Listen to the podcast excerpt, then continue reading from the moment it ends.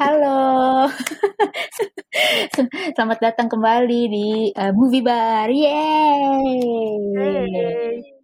Di topik kali ini nih, kita akan ngebahas sesuatu yang paling grace. Jarang-jarang nih kita bahas yang recent nih. Kita mau bahas Oh. Academy Awards alias Oscar 2021. Lawalata. Oh, kirain lawalata. Oh, bukan. Itu baju desainer, Bu. Oh, baik. Nah, jadi kan yang seperti kalian tahu, kemarin banget nih, baru kemarin banget nih, tanggal 26 April, eh, Oscar tuh baru diadakan di Amerika sana nih.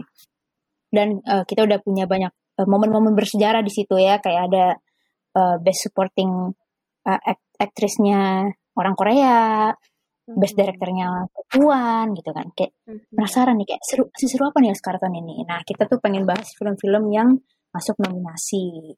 Nah, kita pengen bahas nih dari yang eh, menorehkan sejarah dulu nih. Pemenang eh, Best Supporting Actress-nya dari Korea, dari film Minari. Nah, ini dia mau cerita tentang Minari. Aja tuh tahu banget sebenarnya itu film favorit gue. Iya. Oh, wow. Filmnya dia banget soalnya. Heeh. Oh, wow. Di, di tahun 2020 apa 2021 ya dia? 20 2020, sih? deh. 20, akhir 20, akhir akhir 2020 deh kalau nggak salah. Oke. Kenapa ya gue sangat suka sama Minari? Karena jadi gini, uh, gue tuh dari dulu tuh suka banget Steven dari zamannya Walking Dead. Kayak suka banget. Dari zaman dia jadi Glenn. Gue tuh terus makanya pas gue tahu dia main film lain, jarang banget sih dia main film lain sejujurnya. Kayak gue langsung, wah Minari, oke oke oke oke, nonton gitu. Terus gue nonton, ah, ya. Nggak jelek sih tapi dia tuh um, film festival banget. Tipe yang lempeng baik gitu loh yang banyak diemnya. Terus sedikit-sedikit ada yang ngomong terus diem lagi gitu. Um, gue gue ngerti sih kenapa uh, ini tuh considered bagus gitu. Jadi Minari ini ceritanya tentang mm, satu keluarga Korea jadi kayak uh, imigran-imigran dari Korea gitu yang berusaha bertahan di Amerika gitu. Intinya itu aja sih gitu. Kayak, kayak intinya itu aja terus dia udah dari awal sampai akhir ya nunjukin strugglesnya mereka gitu gitu. Kayak um, dari segi kerjaan struggle-nya mereka tuh apa gitu dari segi community struggle mereka apa internally itu mereka ada masalah apa externally ada masalah apa gitu. Ya lempeng aja sih gitu kayak intinya sih ada si Steven ada istrinya terus mereka punya anak dua terus uh, mereka tinggal sama ibunya si cewek jadi kayak mertuanya Steven gitu ya standar lah kalau keluarga Asia gitu kan biasanya tinggal sama apa orang tua atau mertuanya gitu. Jadi mereka itu ada berlima berlima. Nah eh apa ya yang paling memorable dari film ini? Gue ngerti sih kenapa uh, si neneknya itu menang best uh, best supporting ya best supporting actress. Neneknya tuh aktingnya bagus sih tapi menurut gue gue paling kena sama acting istrinya sih. Istrinya tuh kayak mm, gue gue dapet banget gitu loh kegelisahan kegelisahan yang dirasakan istrinya gitu. Karena sebagai istri kan sebenarnya posisi dia tuh harus lebih pasrah gitu loh. Yang yang usaha tuh kan suaminya gitu. Jadi dia tuh kayak sebenarnya concern untuk anak-anaknya gitu. Anaknya tuh ada yang sakit gitu. Terus dia juga concern akan ibunya yang udah tua. Dia concern tentang dengan sem semua keluarganya. Tapi ya sebagai istri dia bisa kerja. Tapi dia juga harus pasrah sama suaminya. Itu menurut gue itunya dapat banget sih gitu. Iya, malah gue B aja sama Steven-nya Iya, karena jujur sama. ya kamu gue bingung dia kenapa supporting actor kayak ah gitu. Eh apa? Best male actor dinominasiin kayak hah gimana? Gitu. Soalnya dulu waktu gue ngefans banget sama Steven di Walking Dead itu uh, itu tuh di era yang sama di saat gue tuh lagi gila-gilanya sama K-pop gitu loh. Terus terus uh, satu hal yang gue penasaran itu apakah Steven bisa bahasa Korea? Gitu. Hmm, gue cari tahu lah dan jawabannya adalah uh, dia bilang bisa tapi nggak lancar gitu. Jadi it's not his first language lah gitu. Dia kalau orang ngomong dia ngerti tapi dia bilang dia nggak pede kalau ngomong. Nah kaget lah gue dia di sini main full bahasa Korea gitu. Dan menurut gua kelihatan sih kalau Koreanya dia tuh nggak lancar gitu. Kayak gitu istrinya ya. kan lancar. nggak nggak nggak bulat gitu Nur kayak Hmm. uh, kayak ngomongnya tuh ada aksennya gitu loh Cailah tapi Hmm. dia juga Ah, ya, paham. gara-gara gue kan drakor mulu ya jadi kayak ada aksen ada Iya. kayak American accentnya gitu di bahasa Koreanya dia Hmm, paham, paham, paham. Kalau- orang asing, kalau orang Amerika gitu nonton ini, ya mereka nggak akan ngeh sih sejujurnya gitu. Terus kalau lo nggak biasa nonton drakor, lo juga nggak akan ngeh. Tapi ya kita yang hitungannya lumayan suka nonton drakor, lumayan sering denger orang Korea ngomong, itu kelihatan banget menurut gua kalau Koreanya dia tuh uh, apa nggak seluas itu gitu. Terus timpang banget sama istrinya, istrinya tuh aktingnya bagus banget kayak pas lagi adegan berantem gitu misalnya berantem panjang istrinya tuh yang gitu terus nggak tahu Stevennya kayak nggak dapet aja sih itu menurut gue dia nggak ngerti deh Karena dia dia baca skrip aja gitu ya. Nggak nggak nggak kayak dia ngafalin ngafalin aja kayak nggak meresapi gitu ya. Gue gue belum nonton sih, jadi gue cuma denger dari kalian berdua aja. itu sih em, pendapat gue itu sih tapi maksudnya ya kalau kenapa dia apa bisa dinominasiin banyak gitu filmnya terus banyak yang suka ya gue ngerti sih emang apa ya eh, meskipun datar banget filmnya tapi the struggles of an immigrant family-nya dapet lah. Hmm. gitu. Itu sih dan sejujurnya cuma itu film Oscar yang gue tonton nih. Itu sama Soul. Oh Mas Soul Iya. tapi gue di, di Minari gue juga setuju sama lu sih. Gue suka banget aktingnya si istrinya tuh si Han Yeri sama neneknya Iya. sama anaknya yang cowok tuh si si David. Heeh. iya deh Iya, setahu gue di apa namanya uh, award award sebelumnya gue lupa award apa deh. Si Alan Kim ini banyak menang kan si anak yang cowok itu kan. iya bener ada dia dia menang apa ya kalau nggak salah ya dia yang diwawancara sampai nangis gitu Oh, oh, oh, yang penanya Iya, gue yang lupa. yang yang aktor deh kalau nggak salah apa ya gitu Iya menang award deh sempet. nah setelah jadi lu it cuma dari film semua film Oscar yang masuk nominasi lu cuma baru nonton si Minari ini ya sama Soul ya iya sama sama Soul. Soul nah kali ini nih gue pengen bahas Soul karena pas eh, pas film ini rilis gue inget banget Nurul tuh langsung heboh gitu di grup chat kayak "Lu harus nonton harus nonton harus nonton gitu kan. Nah gue tuh nonton Soul tuh gara-gara eh gue udah, udah tertarik banget nih pengen nonton ini. Gara-gara eh, yang ngisi soundtracknya itu eh, musisi eh, yang gue suka lah. Ada Questlove ada John Baptiste terus ada Trent Reznor sama si Atticus Finch nah itu mereka semua tuh kayak semua ber- berbeda genre dalam bermusik di karirnya mereka masing-masing tapi mereka tuh ngerjain musiknya si soul ini. Lah gue pikir lah filmnya tuh tentang soul genre music. Iya. karena dari trailernya pun eh, apa tentang uh, black people gitu kan. Jadi gue pikir Iya, kayak betul. guru musik gitu piano gitu. Wah, gue pikir nih tentang musik-musik soul nih. Eh ternyata kok bukan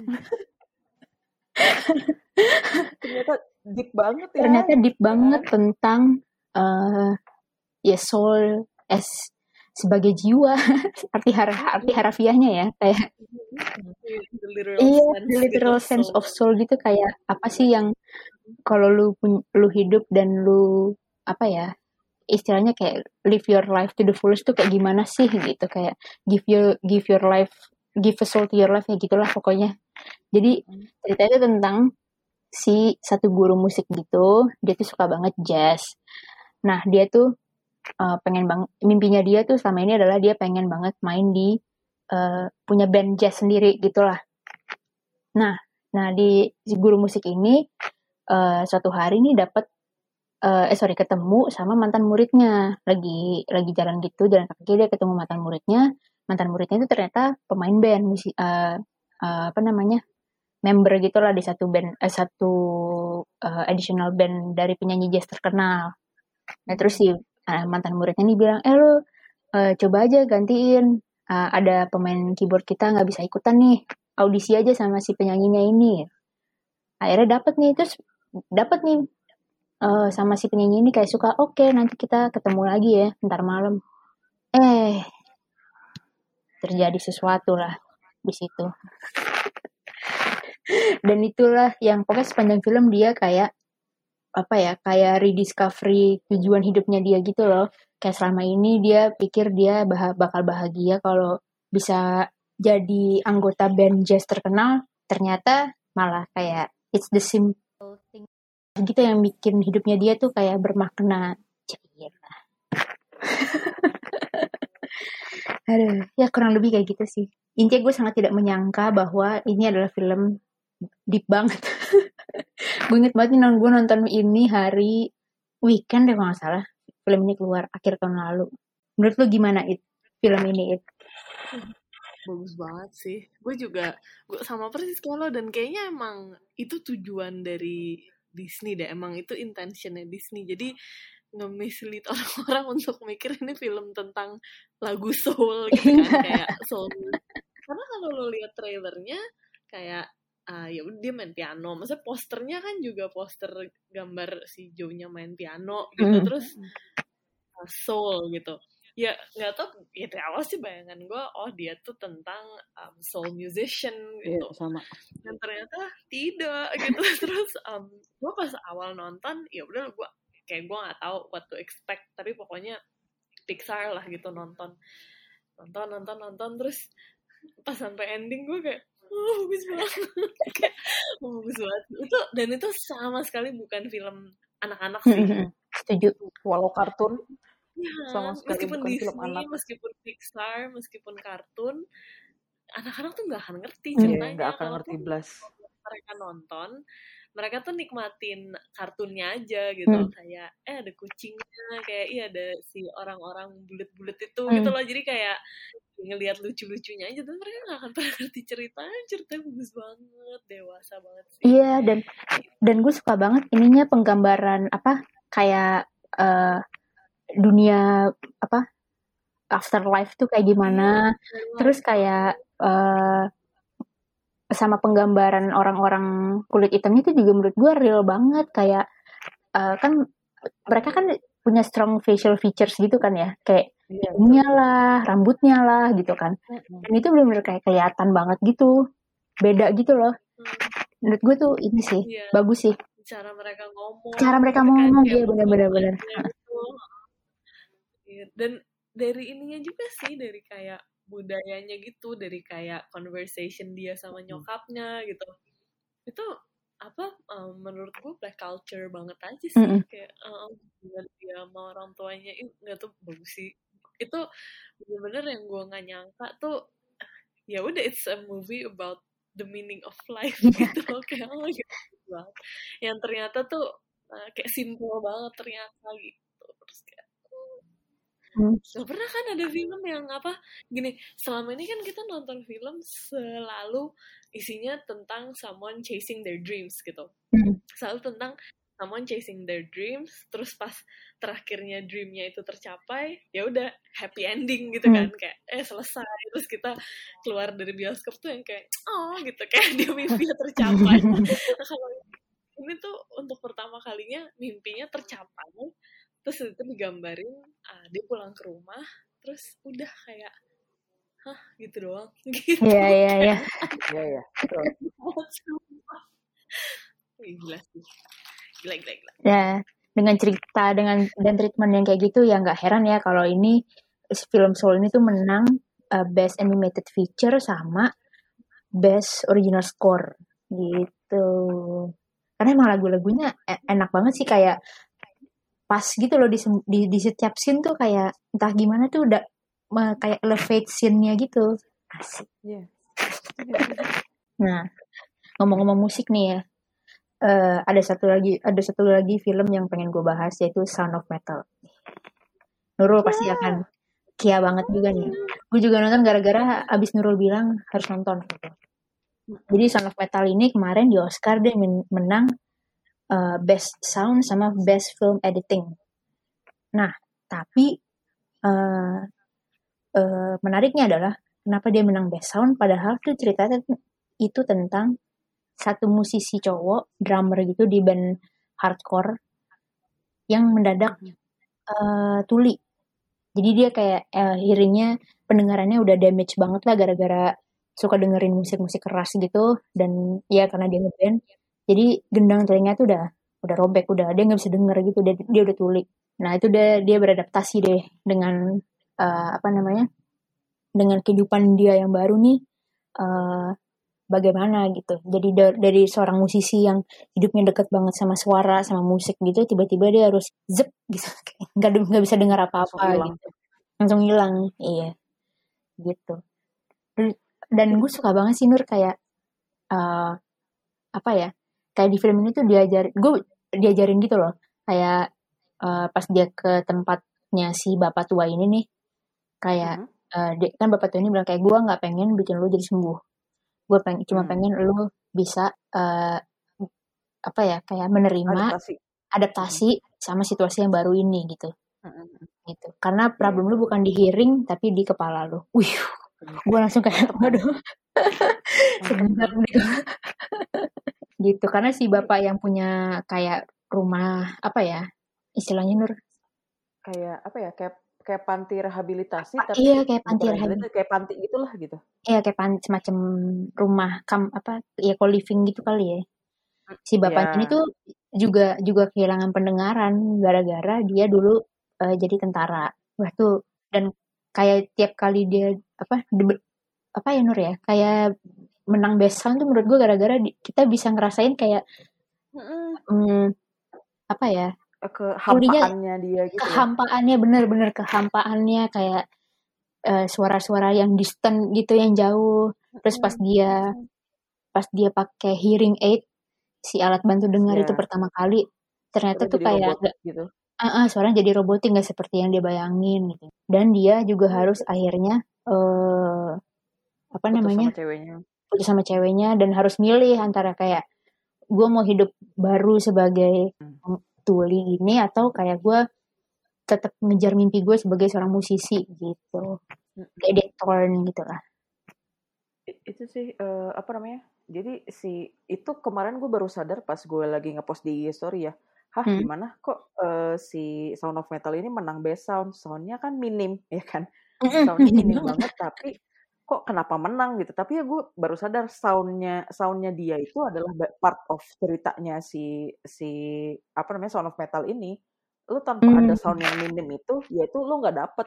Karena ketika nonton lu langsung jadi redam banget semua suara kan. Yang biasanya geradakan doks doks dia kan drummer gitu kan. Biasa dakus dakus hmm. dengan speaker tepat di sebelah kupingnya dia dengan si pacarnya dia yang jadi vokalisnya tuh nyanyinya teriak-teriak ini udah langsung redup bener-bener suaranya pelan banget lo kalau misalkan mau denger kenceng ya lo masih dengerin volume volume apa laptop atau DVD lo lo gedein gitu kan itu mm-hmm. itu yang oh, ya ya itu yang yang kalau tadi bilang lo gue yang nonton jadi kayak ya agak ngantuk tau cuman gue jadi paham kayak oh ya ini orang tiba-tiba langsung jadi up tuli gitu mendadak tiba-tiba jadi tuli di mana dia harus beradaptasi dari yang rame-rame itu terus jadi gue harus gimana nih? Dan itu dikasih lihat semua kan struggle-nya dia uh, beradaptasi dengan uh, kondisi telinganya dia yang udah nggak bisa dengar lagi.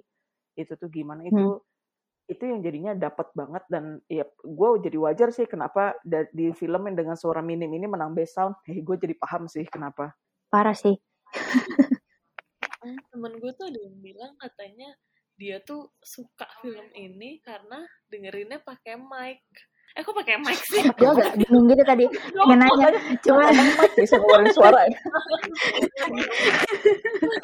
Maksudnya pakai apa? Jadi dia tuh uh, temen gue suka film ini karena dia tuh dengerin pakai headphones gitu pakai earphones yang kualitas bagus. Jadi yeah. beneran kayak kedengeran bener gitu loh. itu bener bener banget. Itu Iya ya. Mm-hmm. Jadi sebaiknya lu kayak nonton di laptop pakai earphone ya. Mm-hmm. Ini menurut gue jadi kalau kalau dengerin pakai headphone ya, menurut gue lebih kerasa lagi tuh ininya uh, kayak apa tuh first person experience-nya gitu loh.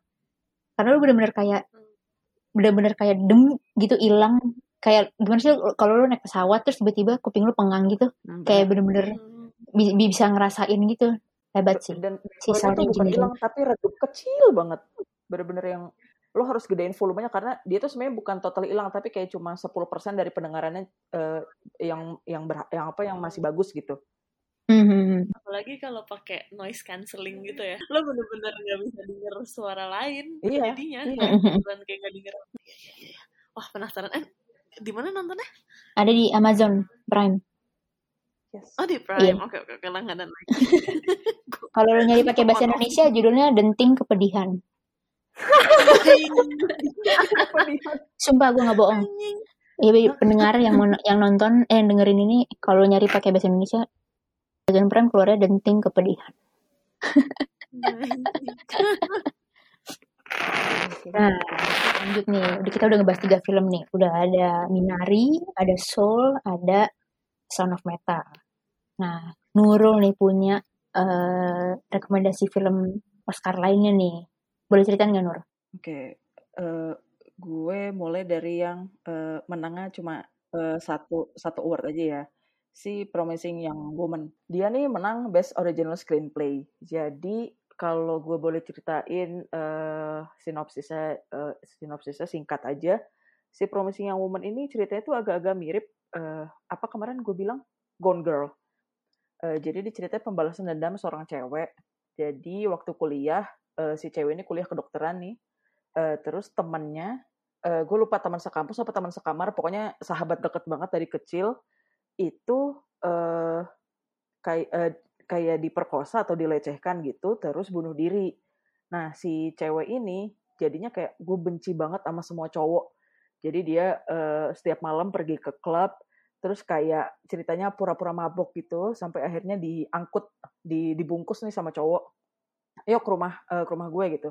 Nah sampai sampai di rumah cowoknya, ya dia sebenarnya nggak mabok, dia cuma acting mabok aja. Akhirnya si cowok itu dilecehkan, ya di apa namanya, ya ditonjok lah, ya di apa, nggak nggak sampai bunuh sih, nggak nggak kayak Gone Girl itu, cuma cuma eh, si cewek ini meluapkan kekesalannya aja ke cowok-cowok itu dan itu berlaku ke semua cowok sampai pada akhirnya dia ketemu satu cowok yang ternyata teman kuliahnya mereka dulu. Eh, terus dari situ si cowok itu kok kayaknya tulus akhirnya dia eh, deket-deket si pacaran lah sama si cowok ini. Terus ternyata si cowok ini kayak membuka jalan ke teman-teman kuliahnya yang lama. Jadi ketemulah cowok-cowok yang memperkosa si temannya itu. Ada juga eh, teman cewek. Terus akhirnya dia menyusun skenario untuk membalas dendam ke cowok-cowok itu gitu. Pokoknya agak-agak mirip sama Gone Girl, cuman mungkin nggak se eh, twist eh, Gone Girl kali ya, nggak sesadis Gone Girl juga sih. Gitu. Gue sebagai penggemar film wanita yang suka membalas dendam ya, ini menurut gue tuh eh menurut gue tuh bagus, cuman ya tetap karena eh perbandingannya sama Gone Girl, jadi menurut gue tetap lebih bagus Gone Girl sih. Cuman di tahun 2020 ya memang ini yang paling oke sih. Ini tuh yang main si ini ya Nur ya? Siapa tuh si Carey Mulligan ya? Yes, betul sekali. Ini beda banget kayaknya Hmm. dulu dia agak gemukan deh. Sekarang ini kurus banget dia di di film ini. Dia bukan dari dulu emang selalu cungkring-cungkring gitu ya? Oh iya ya. Kayak Seingat gue sih. pokoknya lumayan lumayan agak beda agak beda gitu mungkin karena udah tua kali ya. Oh ya bisa jadi. Mm-mm. Terus Oh, dia- yang main yang main siapa lagi, ada Bo- Bob Burnham. Oh Bob Tahu Burnham. tahu Ah? Tahu tahu. Mm-mm. Si komedian. Yes, betul. Dia Itu jadi yang, yang si cowok yang ini, yang temennya yang pacaran ini. Mm-mm, betul Oh. yang pacaran. Gitu secara film sih gue suka sih. Emang eh ya kalau zaman dulu kan Gone Girl ya, ya 2020-nya Gone Girl lah si Promising Young Woman ini. Sayangnya sih belum ada di mana-mana. di mana-mana ya kayaknya. Jadi kalau mau nonton belum bisa. Ya Menarik, mungkin menarik kalau dicari-cari lah ya. Mm-mm, Mm-mm. Menarik, menarik. Suka kok gue. Tapi sayangnya ini menurut gue sama kayak Gone Girl menurut gue kurang realistis aja sih. Kurang realistis untuk dilakukan seorang wanita gitu ya. Hmm. Soalnya lumayan lumayan cukup ekstrem. Jadi eh, apa namanya? Pokoknya dia balas dendam yang akhirnya eh, mengorbankan dia sendiri aja gitu. Mungkin karena dia juga udah saking frustasinya ya dikecewakan oleh eh, dikecewakan oleh eh, apa namanya? keadaan popul eh, bukan populasi ka- oleh masyarakat sekitar lah Mm-mm. gitu. Karena kan ya tipikal-tipikal eh, anak-anak kampus terutama di US gitu kan hmm, apa namanya eh, bu dia memperkosa gitu bilang sama dosennya atau dekannya gitu tapi ya gimana tapi kan dia mahasiswa berprestasi gitu It- awal mulai tuh dari situ Oh ya, ya, ya. gitu bagus Kayak bagus kok di ya banyak cerita juga kan kayak gini ya, misalnya di US tuh. Ya di sini juga Mm-mm. banyak sih. Cuma kayak di Iya US tuh banyak kan kayak student lebih athlete yang yang apa terlibat sexual harassment case gitu-gitu kan. Benar. Iya benar. Itulah sih Promising Young Woman. Nah, Mm. ini film selanjutnya adalah di, dia menang dua kategori di Best Adapted Screenplay sama Best Actor. Mm-mm. Itu filmnya berjudul The Father. Wah, coy. Anthony Ini. Hopkins. Nah, benar. Gue eh, gue tuh baru nonton ini setelah eh, nominasi Oscar keluar Hmm. dan eh, wah ini tuh gue eh, paham banget ini gue gue bisa mengerti aku bisa merasakan apa yang kau rasakan mbak gitu jadi eh, ceritanya eh, oh ya ini si The Father ini sebenarnya adalah teater teater di Prancis terus akhirnya dibikin gue lupa dibikin film atau langsung ditarik Hollywood gitu. Eh, pokoknya dia awalnya dari teater. Makanya kalau lo nonton sedikit membingungkan karena ini tuh kayak one take gitu. Ini bukan bukan one take sih cuman kayak eh ya udah lu cuma geser-geser kamera. Jadi ibaratnya kalau teater ya cuma geser-geser setting doang nih gitu. Tapi panggungan tetap satu nih gitu. Oh, mungkin agak membingungkan. makanya dibilang ada ini ya best adapted screenplay ya. Karena emang aslinya Hmm. bukan bukan dari ya ya ya oke oke. Mm-mm, gitu kalau kalau lo nonton mungkin agak membingungkan cuman eh, ya itulah yang dirasakan sama kayak Sound of Metal menang Best Sound karena itulah yang dirasakan gitu Mm-mm. eh, si The Father ini itu kisahnya adalah eh, ada seorang anak cewek. Dia tuh sebenarnya dua bersaudara tapi satunya lagi kayaknya udah meninggal. Ini anak ceweknya tuh udah umur 40-an gitu ya, 40 late 40 lah. Terus bapaknya obviously Anthony Hopkins udah tua ya. Hopkins sudah tua. Eh jadi dia itu udah eh, lo lo kayak pernah tinggal sama nenek lo gak sih? Eh, nenek atau kakek lo yang udah tua banget terus linglung gitu. Kayak Belum sih. tadi udah makan belum ya? gitu. Tadi Eyang udah makan belum ya? gitu. "Eh, udah yang gitu. Kok kayaknya Eyang belum makan? Makan lagi deh. Atau ya gitu gitulah yang kayak "Eh, loh kamu tadi katanya pergi gitu. Bukan aku yang yang pergi eh, tapi adek gitu kan. Yang kayak gitu gitu tuh. Nah itu digambarkan persis di sini. Jadi bener-bener yang kayak "Eh, nih bapak mau makan ayam gitu. Loh kan tadi udah makan ayam sama suami saya. Suami siapa? Kan kamu belum nikah gitu gitu loh. Yang kayak hah? Terus anaknya tuh anaknya jadi kesel kan karena wah repot banget ngurusin bapak itu bener-bener. Iya bener-bener si bapaknya mau A, B, C lah, tapi eh, pas dikasih A, B, C ternyata bapaknya minta D, E, F lah gitu-gitu. Jadi mau kesel, pengen bahkan ada adegan dia ngebayangin dia ngebunuh bapaknya gitu saking udah keselnya saking udah lu mati aja deh gitu daripada gue repot lu repot gitu. Tapi ya bi- biar bagaimanapun ya dia bap dia bapak gue gitu nggak bisa gue nggak bisa gue sakitin gitu. Eh, gue akan tetap ny- eh, sayangin dia gitu. Eh, itu, itu itu adalah penggambaran ketika lo hidup sama orang sepuh yang sesungguhnya sih di The Father ini. Makanya gue relate banget karena yang gue kayak gini ini cukup membingungkan buat orang Oh. yang nggak ngerti. Cuman ya itu yang dirasakan si eh, kakek itu. Jadi kayak gue sih nangkepnya ya ini ada point of view si a- anaknya ada point of view si bapaknya cuman lebih ke point of view bapaknya sih. Jadi di awal-awal tuh muka si anak tuh ganti-ganti. Yang misalkan awalnya tadi muka gue gitu. Terus eh, pas anaknya keluar eh, minta izin beli ayam gitu. Misalkan ntar masuk lagi balik lagi muka anaknya tuh ganti muka ajeng. Loh kok kamu siapa gitu? Si bapaknya nanya gitu. Lah aku anakmu pak gitu. Yang yang kayak gitu-gitu. Itu eh, buat kita bingung cuman buat bapaknya ya itu eh, pikirannya dia kayak gitu karena udah tua tuh jadi linglung kayak gitu gitu Oh, kayak dikasih lihat yang eh apa yang dia lihat gitu ya. Mm-mm, apa yang dia rasakan tuh yang kayak gitu gitu Oh. tapi gue suka banget sih membingungkan memang tapi kayak eh, nanti pada akhir-akhirnya sih ntar dilihat dari eh, yang aslinya tuh kayak gimana itu makanya kayak oh oke. Oh ya oke gue paham nih kenapa dia kayak gini. Pantesan ngebingungin orang emang bingung beneran gitu. Hmm, suka sih. Makanya Anthony Hopkins juga menang eh, Best Actor kan. Karena Mm. emang ya ke- kebayang sih bingungnya dia tuh dia bener-bener kayak hah? Hah? Hah? gitu loh. Bukan kayak Anthony Hopkins yang Silence of the Lamb Hannibal serem gitu ya. Hmm. gitu. Itu eh, The Father. Nah yang gongnya adalah Nomadland Wes, ini dia nih. Best sayangnya director nih. Nah, sayangnya eh, walaupun dia menang Best Director, Best Actress, sama Best Picture, artinya kan nih eh, paling gong ya se Hmm. Oscar 2021 nih. Sayangnya ini bukan selera gue. Kayak kayak kayak Idea Keminari ya. Mm-mm, betul. Walaupun ini menang banyak itu kayak ya ini bukan selera aku gimana dong? Itu tapi gue akui uh, apa namanya pengambilan gambarnya bagus. Ceritanya gue nangkap sih ini bagus gitu. Cuman tentang apa sih emangnya? Nomadland ini? Gue belum nonton. Film festival. Si Nomadland ini tuh jadi ceritanya uh, nomad. Jadi ceritanya ada si ibu-ibu. Suaminya udah meninggal nih.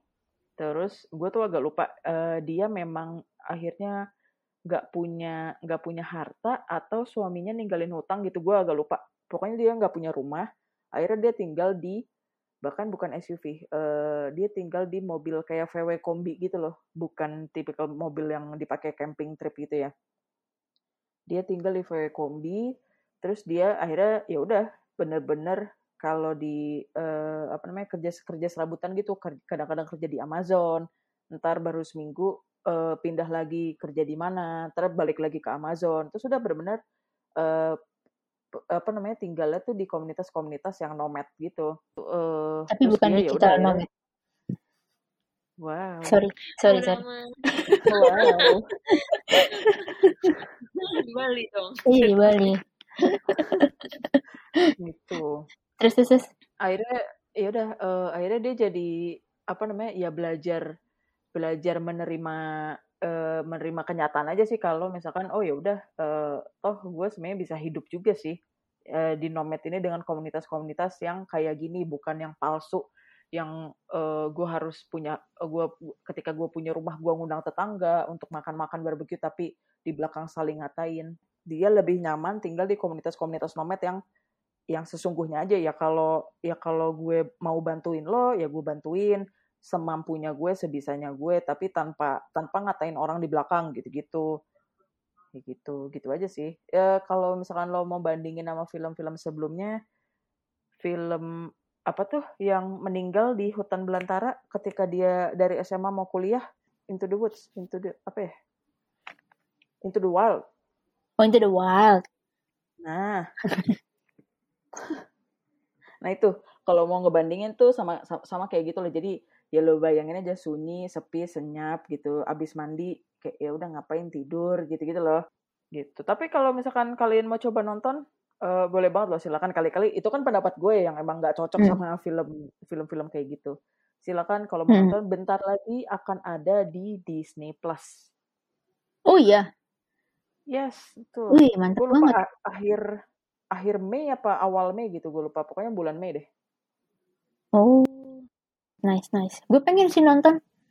Penasaran banget sama si itu, sama si Chloe Chow ini sama Francis McDormand. Soalnya yang di Francis McDormand di Three Billboards Outside Ebbing, Missouri itu juga bagus filmnya menurut gue. Jadi menang Oscar juga deh nggak salah. Secara acting bagus sih, bagus bagus banget ya. Makanya dia hmm. menang best best actor kan. Hmm. Best actress itu uh, bagus, uh, pengambilan gambar juga bagus, ceritanya juga sebenarnya sih bagus, cuman ya ya nggak cocok aja di gue gitu. Tapi hmm. kalau mau nonton tungguin aja di Disney Plus. Alright, alright, alright. Nah, kita udah ngebahas nih film-film semua yang ada di Academy Awards 2021. Nggak semua sih, yang udah kita tonton maksudnya. Tadi ada ada Minari yang ceritanya tentang uh, keluarga imigran di Amerika, Korean American gitu. Uh, ini lagi tayang di CGV. Jadi kalau misalnya lu pengen nonton, lu bisa ke bioskop sekarang. Meskipun kita nggak advice ya. Tapi kalau nonton ya udah. Corona guys. Tetap jaga protokol kesehatan ya. Iya. Terus ada ada Son of Metal tadi uh, tentang seorang musisi yang tiba-tiba kayak kehilangan 90% pendengarannya itu lo bisa lo tonton di uh, Amazon Prime Video. Terus juga ada Soul yang uh, ternyata bu cerita itu bukan tentang film bergenre soul ya, ternyata tentang hidup. bisa lo tonton di Disney Plus. Nah, terus yang tadi direkomendasi nama Nurul nih baru aja Promising Young Woman sama The Father. Sayangnya belum ada nih ya sejauh ini. Belum ada hilal nih mau ditayangin yeah. di mana ya di streaming service yang mana terus dan terakhir ada Nomadland itu lu bisa nonton di Disney Plus juga oh OTW OTW OTW Disney Plus gitu Jadi sekian untuk episode uh, khusus uh, Academy Awards 2021 bareng Movie Bar. Yeah, yeah, yeah. yeah. uh, sampai jumpa di episode berikutnya. Nantikan ya. Bye.